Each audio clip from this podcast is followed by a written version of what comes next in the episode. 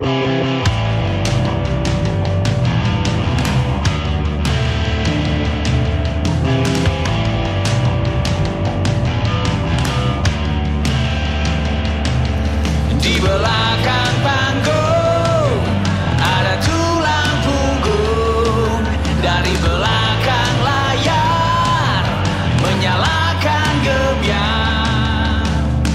Lagi dalam program Punggung Panggung CMTV Chandra Malik Televisional on YouTube channel.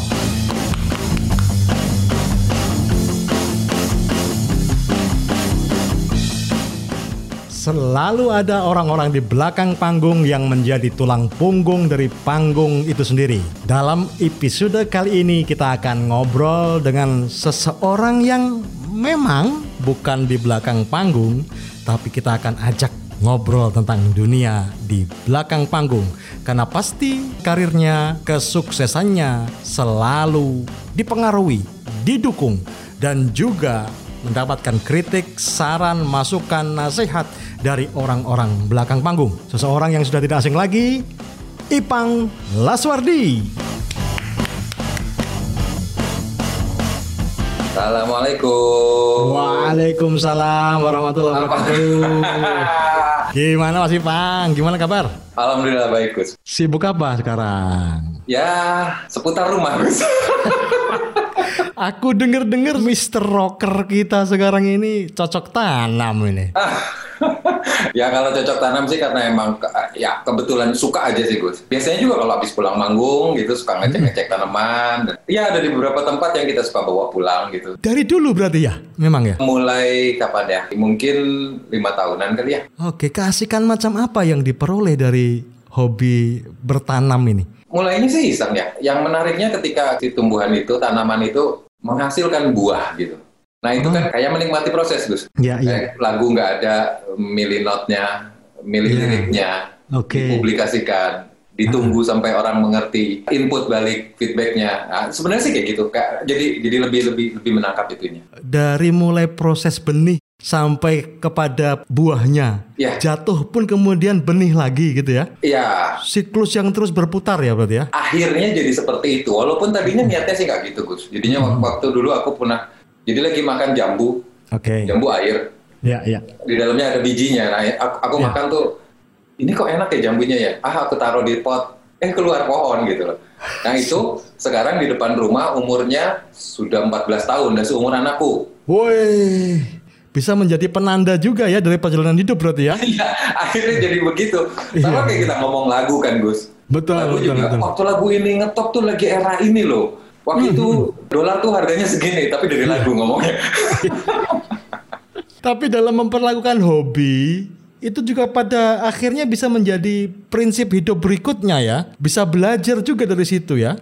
Alhamdulillah gitu Gus, Hmm. alhamdulillah. Kadang-kadang ya sebenarnya sih kalau yang kita lakukannya ada positif vibe-nya, vibrasi positifnya, Betul. biasanya akhirnya tuh menyenangkan gitu loh. Iya, nih, ngobrol soal vibrasi positif nih. Iya. Aku yang paling nggak bisa ngelawan Ipang nih sebenarnya karismanya itu loh. Itu dari mana sebenarnya? ya gak tahu Gus, aku gak ngerasa punya karisma. Oke. Ngawur. gak, gak. Aku gak ngerasa itu sama sekali Gus. Karena di antara teman-teman kita lainnya yang setiap kali naik panggung mereka harus berdandan sedemikian rupa, ditacap sedemikian rupa. Seorang Ipang Laswardi ini bisa sesuka sesukanya, seenaknya. Malah sepertinya nggak mandi segala. Itu boleh sah gitu. Rambutnya acak-acakan, bajunya dan tetap enak banget ya dilihat ya. Belum tentu kalau aku yang begitu enak dilihat. Ini sebenarnya apa sih yang terjadi? Awalnya seperti apa ceritanya itu? Karena aku udah ngerasa itu keren Gus. Oh, ini berarti kuncinya ya. Enggak sebenarnya kadang-kadang kan lebih kenyamanan ya Gus ya. Kalau saya tuh selalu ngerasa gini, eh, saya ngefans dengan si ini penyanyi luar negeri ini gitu Ya, ini gitu. oke. Tapi saya sadar kalau saya ngikutin dia saya nggak pantas. Belum tentu saya jadi seperti dia. Oke. Idealnya gimana ya? Ya idealnya ya saya ya saya orang dibikin cuma satu ya ini orang. Ya udah, Ini ikutin ternyata aja. ya pendalaman filosofinya tinggi juga nih. Ketemu di jalan Gus. Asik. Berarti tentang bagaimana menjadi diri sendiri ya Mas Ipang ya? Ya pelan-pelan sih uh, terus menggali ke arah situ. Oke. Jadi ya walaupun memang awal-awalnya ya pastilah ada musisi siapa gitu ya, karena aku seneng musik. Ya. Uh, umpama umpama John Lennon, uh, Bob Oke. Marley, uh, Bob Dylan gitu. Aku lihat, Oke. wah keren ngikutin gini gini gini gini. Ya sampai Paul gimana ya aku nggak bakal jadi Bob Marley. Betul. Aku ya nggak bakal jadi Bob Dylan. Betul, ya udah iya, jadi. Ipang aja lah. Iya, iya. Luar dalamnya nggak akan pernah sama ya. Nggak akan sama. Nah, dan justru kita menjadi spesial ketika kita berhasil menemukan diri kita sendiri, Mas Ipang. Ya alhamdulillah. Tapi kita ini kan nggak hidup sendiri. Ya Terutama saat ini sudah berkeluarga, ada istri, Ya. ada anak-anak. Ya. Mereka kritik nggak nih? Protes nggak nih? Ngelihat penampilan bapaknya seperti ini tuh mereka nyaman atau penang kritik? Eh, kalau dari penampilan sih nyaman-nyaman aja. Justru aku di satu momen aku pernah bilang ke anakku, aku mau potong rambut. Oke, ya, ya, Ribet, ya. ribet ya keramas, lama, butuh waktu ngeringin lagi segala macam dan harus ya gitu deh, nggak bisa simple Oke. dengan rambut gimbal. Tapi anakku bilang malah enggak, nggak boleh. Itu bukan bapak. Iya, dari aku bayi, aku lihat bapak udah seperti ini. Oke. Ya sudah, aku maunya bapak kayak gini. Ya sudah, akhirnya ya sudah aku tetap bertahan dengan posisi yang ditahan oleh anak-anakku. Oke. Artinya mereka bisa menikmati nyaman, tidak ada persoalan dan mereka justru Iya. mungkin bisa belajar tentang bagaimana menjadi diri mereka sendiri ya, Mas Ipang ya. Uh, Proses, proses sih Gus. Masih tetap ngejalanin proses. Mereka di dunia sekarang yang informasi nggak nyari, malah nyamper gitu loh. Ya, oke, betul. Mereka dikerubutin informasi dan kadang-kadang itu yang bikin jadi banyak. eh, tapi kalau si ini begini pak, tapi kalau si ini begini pak, itu itu yang terus kita coba dialogin sampai ketemu. Aku kadang-kadang sampai bilang juga, aku juga belum tahu. Tapi kalau kita sama-sama nggak tahu, kita cari bareng. Mudah-mudahan Ya. kita sama-sama ketemu di tempat Ya, yang ya. sama dengan pemahaman yang sama gitu loh. Jadi kadang-kadang ada beberapa kayak orang gimbal tuh kan identik dengan misalkan Jamaika atau apa Nah. Jamaika, ya. ya. Kita sama-sama cari ya. Oh ternyata di Dieng ada loh. Ah, Gitu. betul ya. Nah, Memang tidak relate dengan musik. Kalau Ya. cuma kita ngomongin sekedar gimbalnya, ada loh ini, terus ada Betul. yang begini ya. Ya itu sih yang yang kita olah bareng sih. Ya, kita ini kan hidup dikelilingi pengaruh, bahkan bisa disebut Ya. eh, dikepung oleh pengaruh. Ya, betul. Dalam kehidupan Ipang Lazuardi ini, seberapa besar pengaruh boleh masuk dalam hidupmu? Eh, sebenarnya sih saya sangat terbuka. Saya ngobrol dengan dengan siapa aja, termasuk kayak pema- masukan-masukan tentang bentuk-bentuk lagu. Saya tuh paling pertama kali orang yang selalu saya bilang, nih saya punya lagu kayak gini, itu istri saya. Istri ya?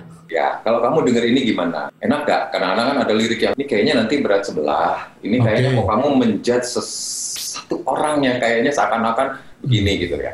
Ya kalau muatan yang kayak gitu kan saya harus pertimbangkan. Jangan-jangan nanti Oke. lagu ini ada unsur bikin sakit hati orang. Nah itu saya uh, mendingan. Berarti orang belakang panggung yang paling penting dalam kehidupan Ipang Laswardi sebagai pribadi, sebagai suami, sebagai kepala rumah tangga dan sebagai public figure, artis, itu istri ya? Istri. Boleh diceritain lebih jauh tentang peran istri dalam kehidupan Mas Ipang? Kita kenalan di tahun 90-an di zaman kuliah. Oke. Kita sama-sama main musik bareng. Kita Oh, satu iya. band. Terus terjalinlah asmara. Asik. Asik ya. Iya. Penulis lirik banget lah pokoknya. Udah. Ya pacaran lah kita, pacaran. Terus ada beberapa sudut pandangnya buat aku menarik gitu loh. Hmm, Karena kita dialog, kita ngebahas satu masalah dan dengan angle yang beda-beda ya, jangan sama ya. Karena Oke. kalau kita sama itu jadi bosen. Ya, ya. Ya kadang-kadang kita butuh butuh bedanya itu ya karena memang nanti ketemu yang lebih enak loh gitu loh. Supaya lebih tajam juga kan hasilnya kan? Perdebatan dibutuhkan di situ kan ya? Heeh. Batu ketemu besi jadi tajam Gus. Ya, betul ya. ya. karena biasa ya kan. Iya, nah iya, itu iya, iya. kadang-kadang aku aku gitu. ah, coba deh kita ngomongin versinya si ini. Misalkan aku Hmm. ada di seberang sini ngelihat ke sini. Ini gimana nih? Bedain pahlawan sama penjahat. Oke, iya, Intinya iya, kan iya. gitu Gus. Kalau dari versi, loh kalau aku ngerasa ini, ya itu pahlawan aku. Tapi ini kok dari sisi kamu jadi penjahat gitu. ya, kadang-kadang gitu seru dialog-dialog Iya. kayak gitu. Karena kebiasaan dialog seperti itu, Oke. aku punya depend, aku punya ketergantungan. Tapi ini berantem kreatifnya dengan orang-orang yang sama-sama memiliki latar belakang musik. Pernah satu band bahkan. Ya, Ada nggak tokoh lain di kehidupan Ipang Laswardi yang awam atau yang bisa mengawamkan diri menggunakan pendengaran ya penikmat musik yang tanpa latar belakang yang mumpuni lah. ingat saya kayaknya nggak ada deh Gus. Oke. Aku tidak tidak pernah mencoba dialog dengan yang seperti Gus Chandra bilang.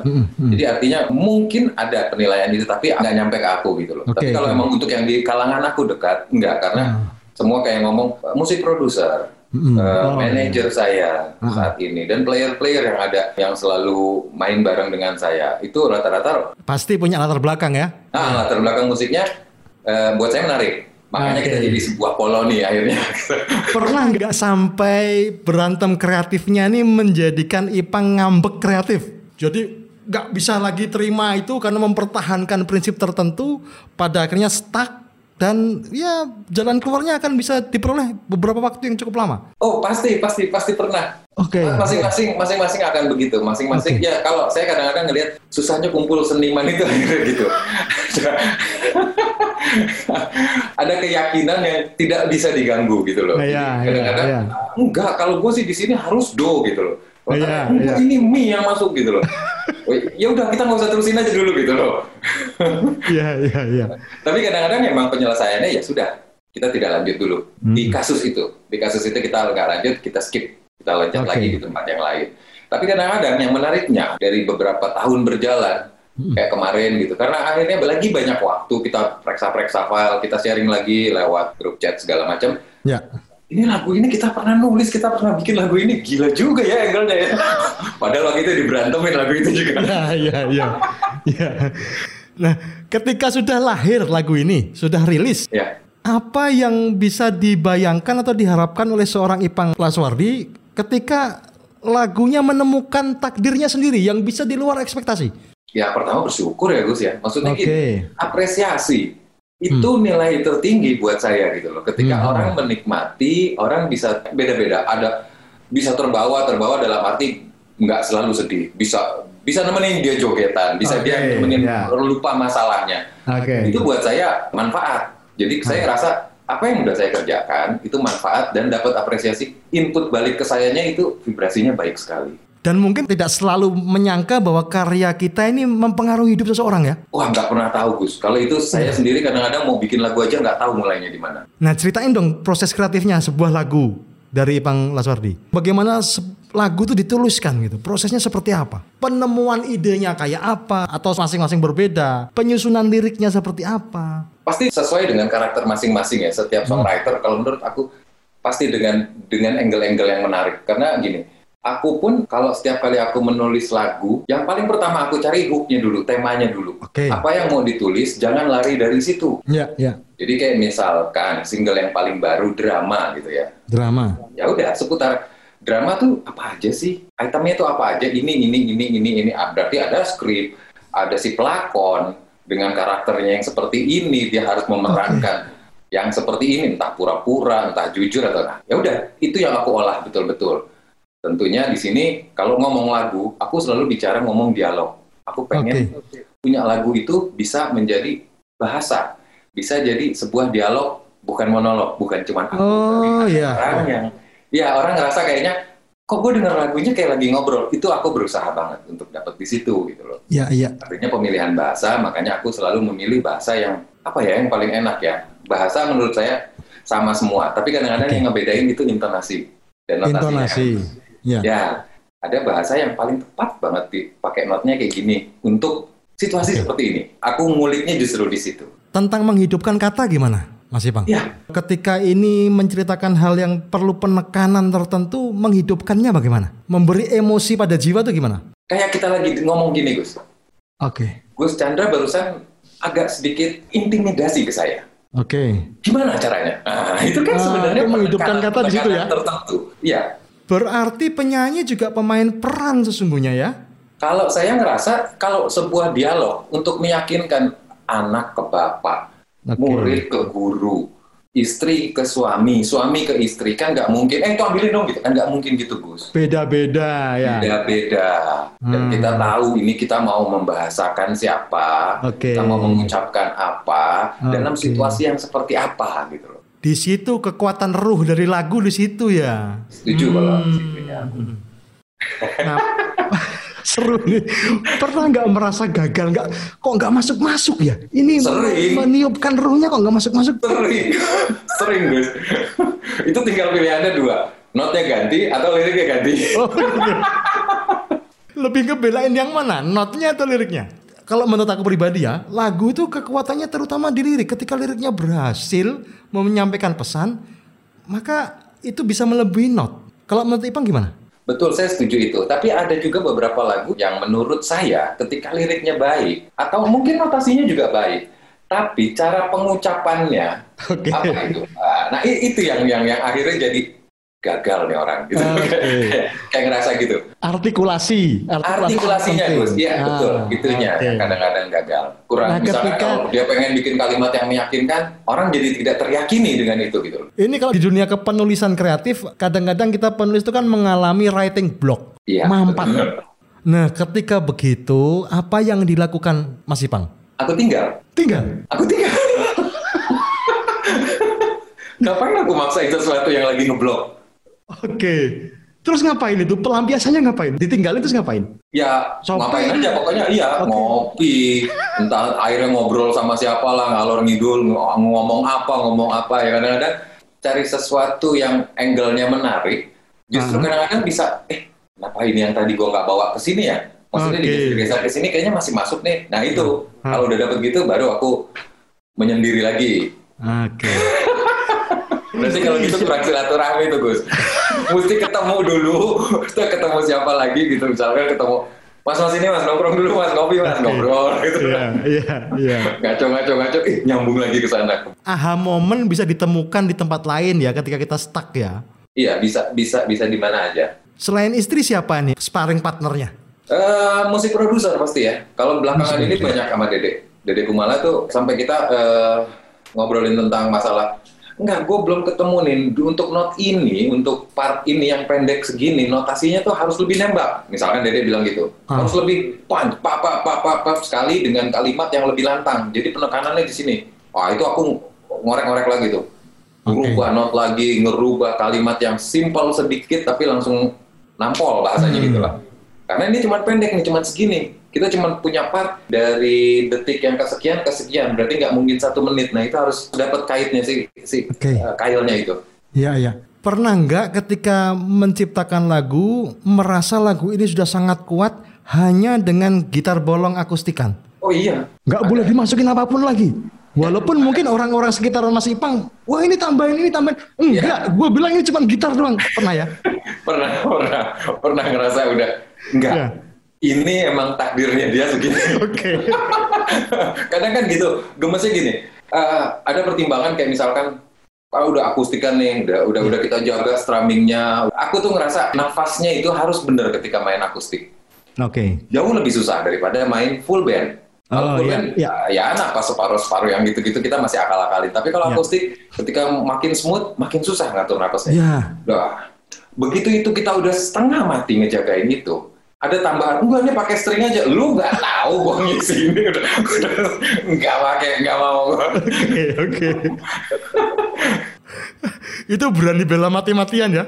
ya maksudnya ada argumentasi yang sangat masuk akal. Gitu. Ini kalau Mas Ipang bisa menerangkan sedikit lah peran teman-teman di belakang panggung. Karena mereka sesungguhnya adalah tulang punggung dari panggung itu sendiri. Itu seperti apa? Penting. Hmm. Karena gini, alhamdulillah di perjalanan ini Hmm. akhirnya di- terjadi komposisi gitu, eh, Gus. Ada teman-teman produksi yang sudah memposisikan, udah om lu slow aja dulu, gue ke panggung, gue cek, kalau udah beres, lu datang. Kadang-kadang itu sangat membantu dan itu saya Oke. respect sekali dengan teman-teman yang support banget. Artinya gini, Ah. kadang-kadang ada beberapa jadwal yang kita udah sangat rapet gitu, udah berapa hari eh, pindah kota misalkan sehari-hari, berarti tidur kurang Ah, ya. dan, dan senjatanya penyanyi, moodnya cukup tidur. Nah, Karena kalau ya. kurang tidur pasti suara hilang. suara hilang. Nah, suara ya. hilang, PD pasti turun. Ya, Jika PD turun, performnya tidak maksimal. betul. Sangat ngebantu itu ya teman-teman produksi. Selalu kadang-kadang mengkondisikan, walaupun kita sama-sama kurang tidur, tapi dia yang pasang badan duluan. Gua ke Ya. panggung, lo masuk hotel, lo istirahat. Di sana beres, gua telepon. Kalau nggak ada apa-apa, lo nggak usah datang. Oke, penting banget berarti mereka ya. Pahlawan.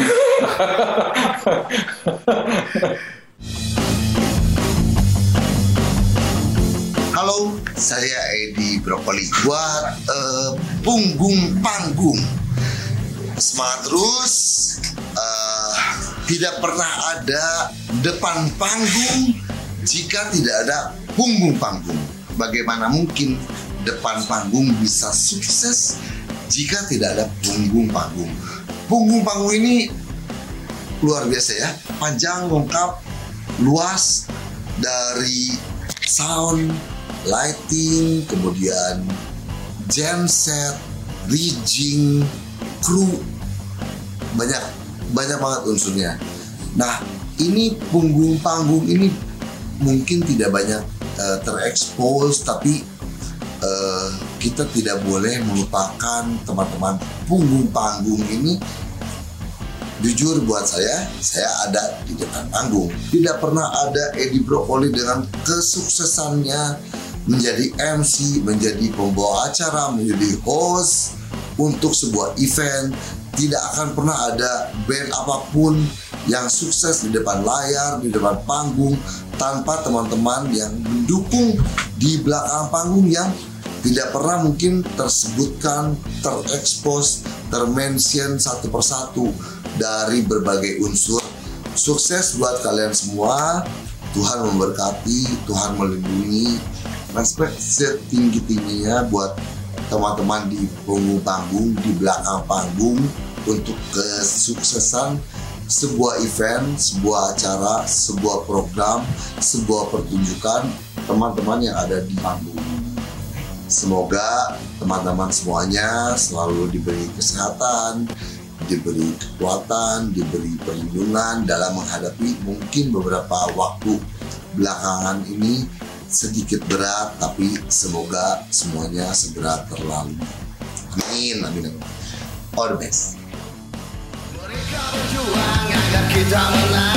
Mereka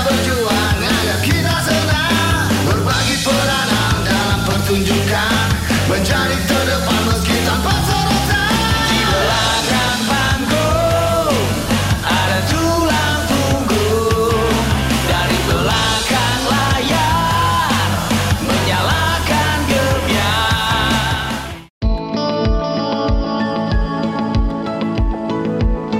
Jarum coklat saat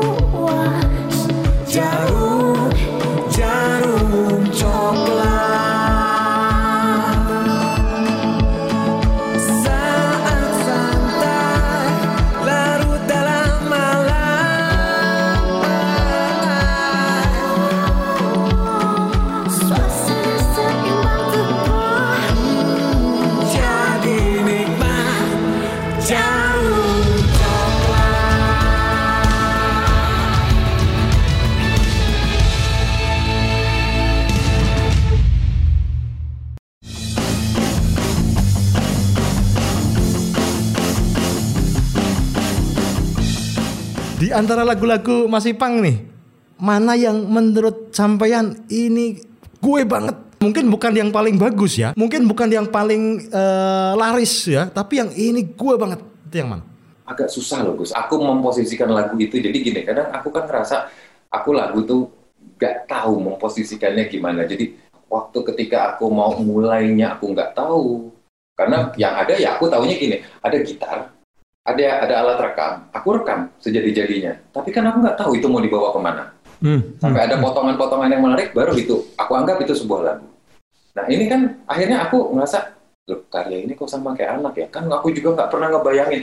Ntar kok kalau anaknya ini yang lahir dari istri gue dalam perut ini hidungnya mancung pipinya agak tirus terus eh, kan nggak gitu Gus. Ini justru penting di garis bawahi bahwa karya ini juga anak-anak kita ya. kalau aku ngerasa gitu aku Ah, memposisikan oke. itu seperti itu. Makanya ya sudah biarin aja natural.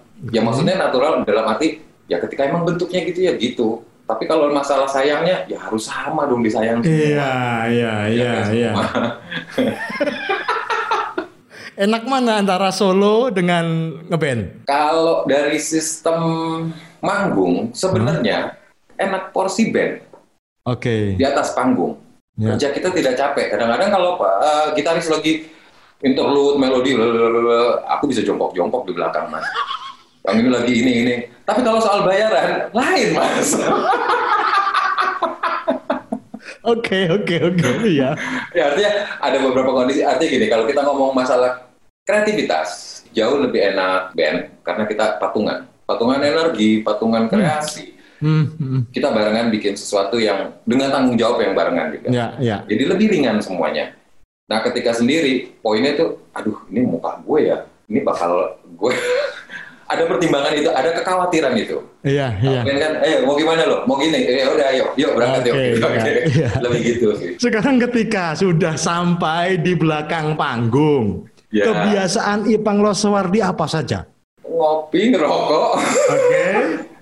Masih grogi nggak sih di atas panggung? masih, masih. Kalau itu, itu, itu masih, aku Selalu masih ya? ngerasain. Itu sihirnya panggung kali ya? Aku tuh bolak-balik ngintip dari backstage selalu. Selalu ya? lagi gimana band sebelumnya lagi main gitu aku liatin aduh ini band kok bagus banget ya aku bisa nggak ya sebagus dia aduh nanti orang jangan-jangan abis nonton band ini nonton aku kecewa nih ya jadi banyak perang batin yang seperti itu Walaupun udah belasan tahun bermusik. tetap masih ada itu Gus Oke. aku nggak ya naturalnya aku tetap ngerasain tangan dingin kadang-kadang sampai aku sama Dede atau sama ini suka ngomong itu lagu yang pertama itu liriknya apa pertama apa liriknya aku sampai kadang-kadang sampai blank gitu Blank. Ya blank. Jadi aku suka lupa karena udah saking khawatir. Makanya kadang-kadang istriku yang udah ah udah slow aja lah gini-gini sini sini sini ngopi gitu ya maksudnya. Hmm. Udah nggak usah dipikirin. Semakin nggak dipikirin semakin ngalir gitu loh maksudnya. Oke. Cuman aku kan kalau udah melihat gitu, uh, wah ini ntar, wah ntar mesti gimana ya, masuknya gimana ya, gitu. terlalu terlalu sok merekayasa akhirnya malah. Iya. nggak. Pernah paling terintimidasi di konser apa? Kapan? Di mana? Seingat aku ya, sebenarnya banyak mungkin Gus. Cuman yang paling paling berasa sampai saat ini, waktu aku harus menyanyikan sebuah lagu theme song Piala Citra di depan Oh. presiden. Itu dengan orkestra full. Orkestra main di atas, kita di panggung besar, hanya aku duet dengan penyanyi perempuan. Di intronya orkestra, sekian second, aku lupa liriknya. Aduh. Gus itu di depan orang rapih semua. Iya, iya, iya. Di depan aku kan gitu kan. ini ini tertib sekali dan aku juga jadi jadi pressure itu ke, ke aku jadi kayak Iya, iya, iya. Duh, ini ini gimana ya cara nyanyi di depan orang rapi-rapi? ya para pejabat eh, negara eh, rapi, ya memang acara rapi dan aku Ya, kebetulan ya. diminta untuk menyanyi itu. Dan alhamdulillahnya di ah, kayak cuil tak gitu, ingat sedikit, alhamdulillah ke belakang apa Nyambung, oke. nyambung. Itu mengerikan sekaligus. Nah, biasanya cara mengatasinya gimana? Apakah di panggung disiapkan teks di bawah atau pakai Saat itu nggak ada.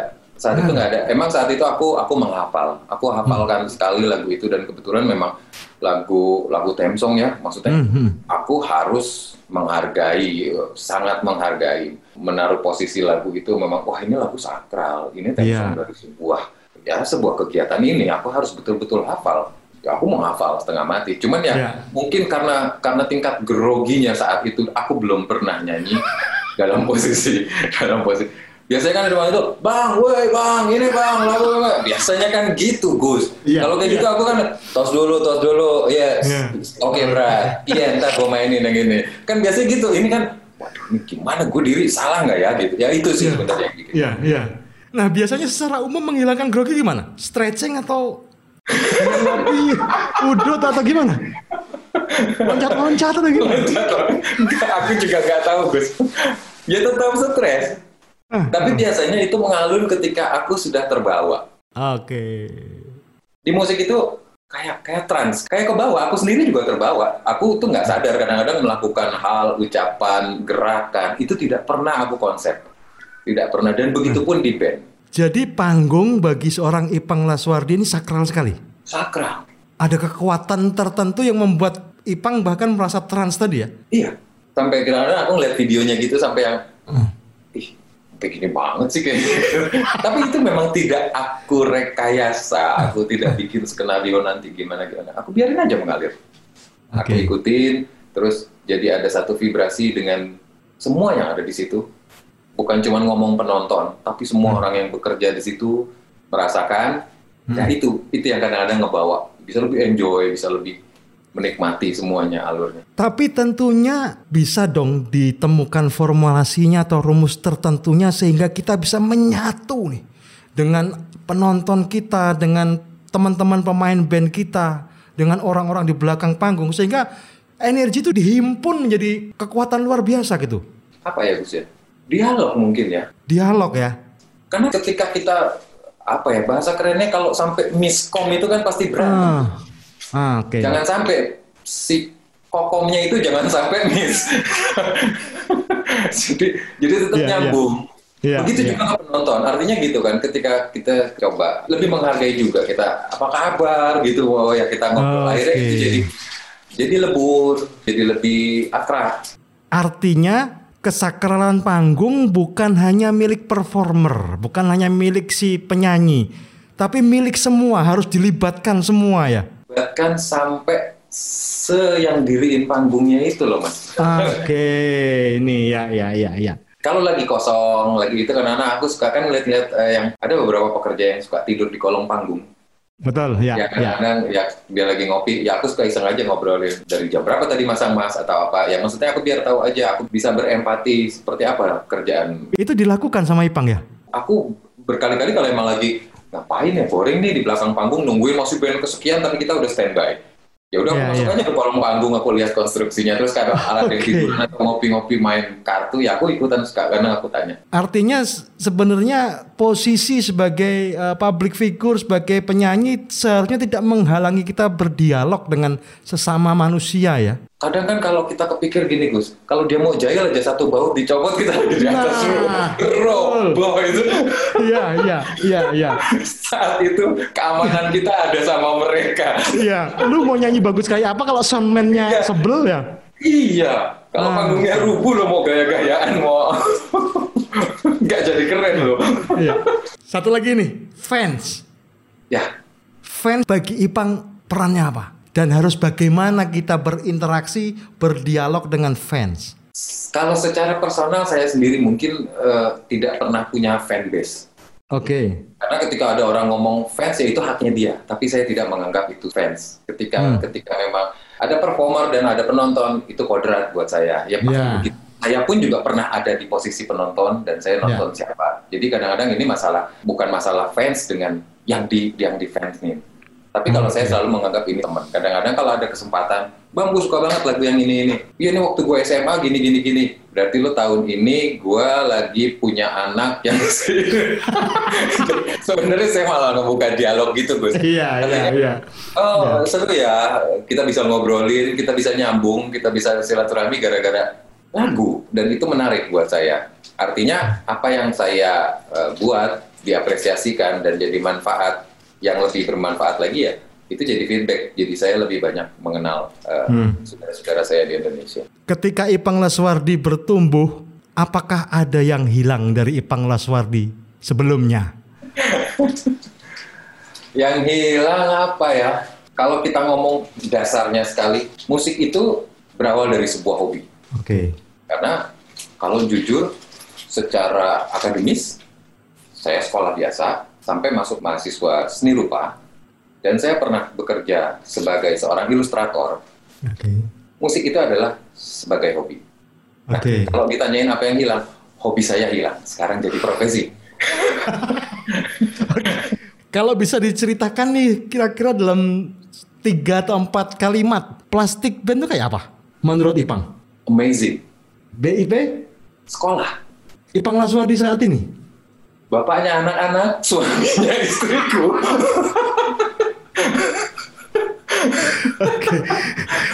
Salam hangat untuk keluarga, semoga sehat walafiat selalu dan terus berproses berkarya menjadi seorang Ipang Laswardi yang tidak tergantikan dan menjadi khasanah musik Indonesia. Terima kasih Ipang Laswardi. Oke, kita telah belajar banyak dari seorang Ipang Laswardi tentang bagaimana dia berproses kreatif dan mengapresiasi dunia di belakang panggung. Karena ternyata kesakralan panggung bukan hanya bagi si performer, bagi para petampil di atas panggung, melainkan milik seluruh elemennya, baik itu penyanyi, pemain band, penonton, dan orang-orang di belakang panggung yang menjadi tulang punggung dari panggung itu sendiri. Jumpa lagi dalam kesempatan berikutnya, episode-episode berikutnya dalam Punggung Panggung CMTV. Assalamualaikum warahmatullahi wabarakatuh. Warahmatullahi wabarakatuh. Atur nuhun.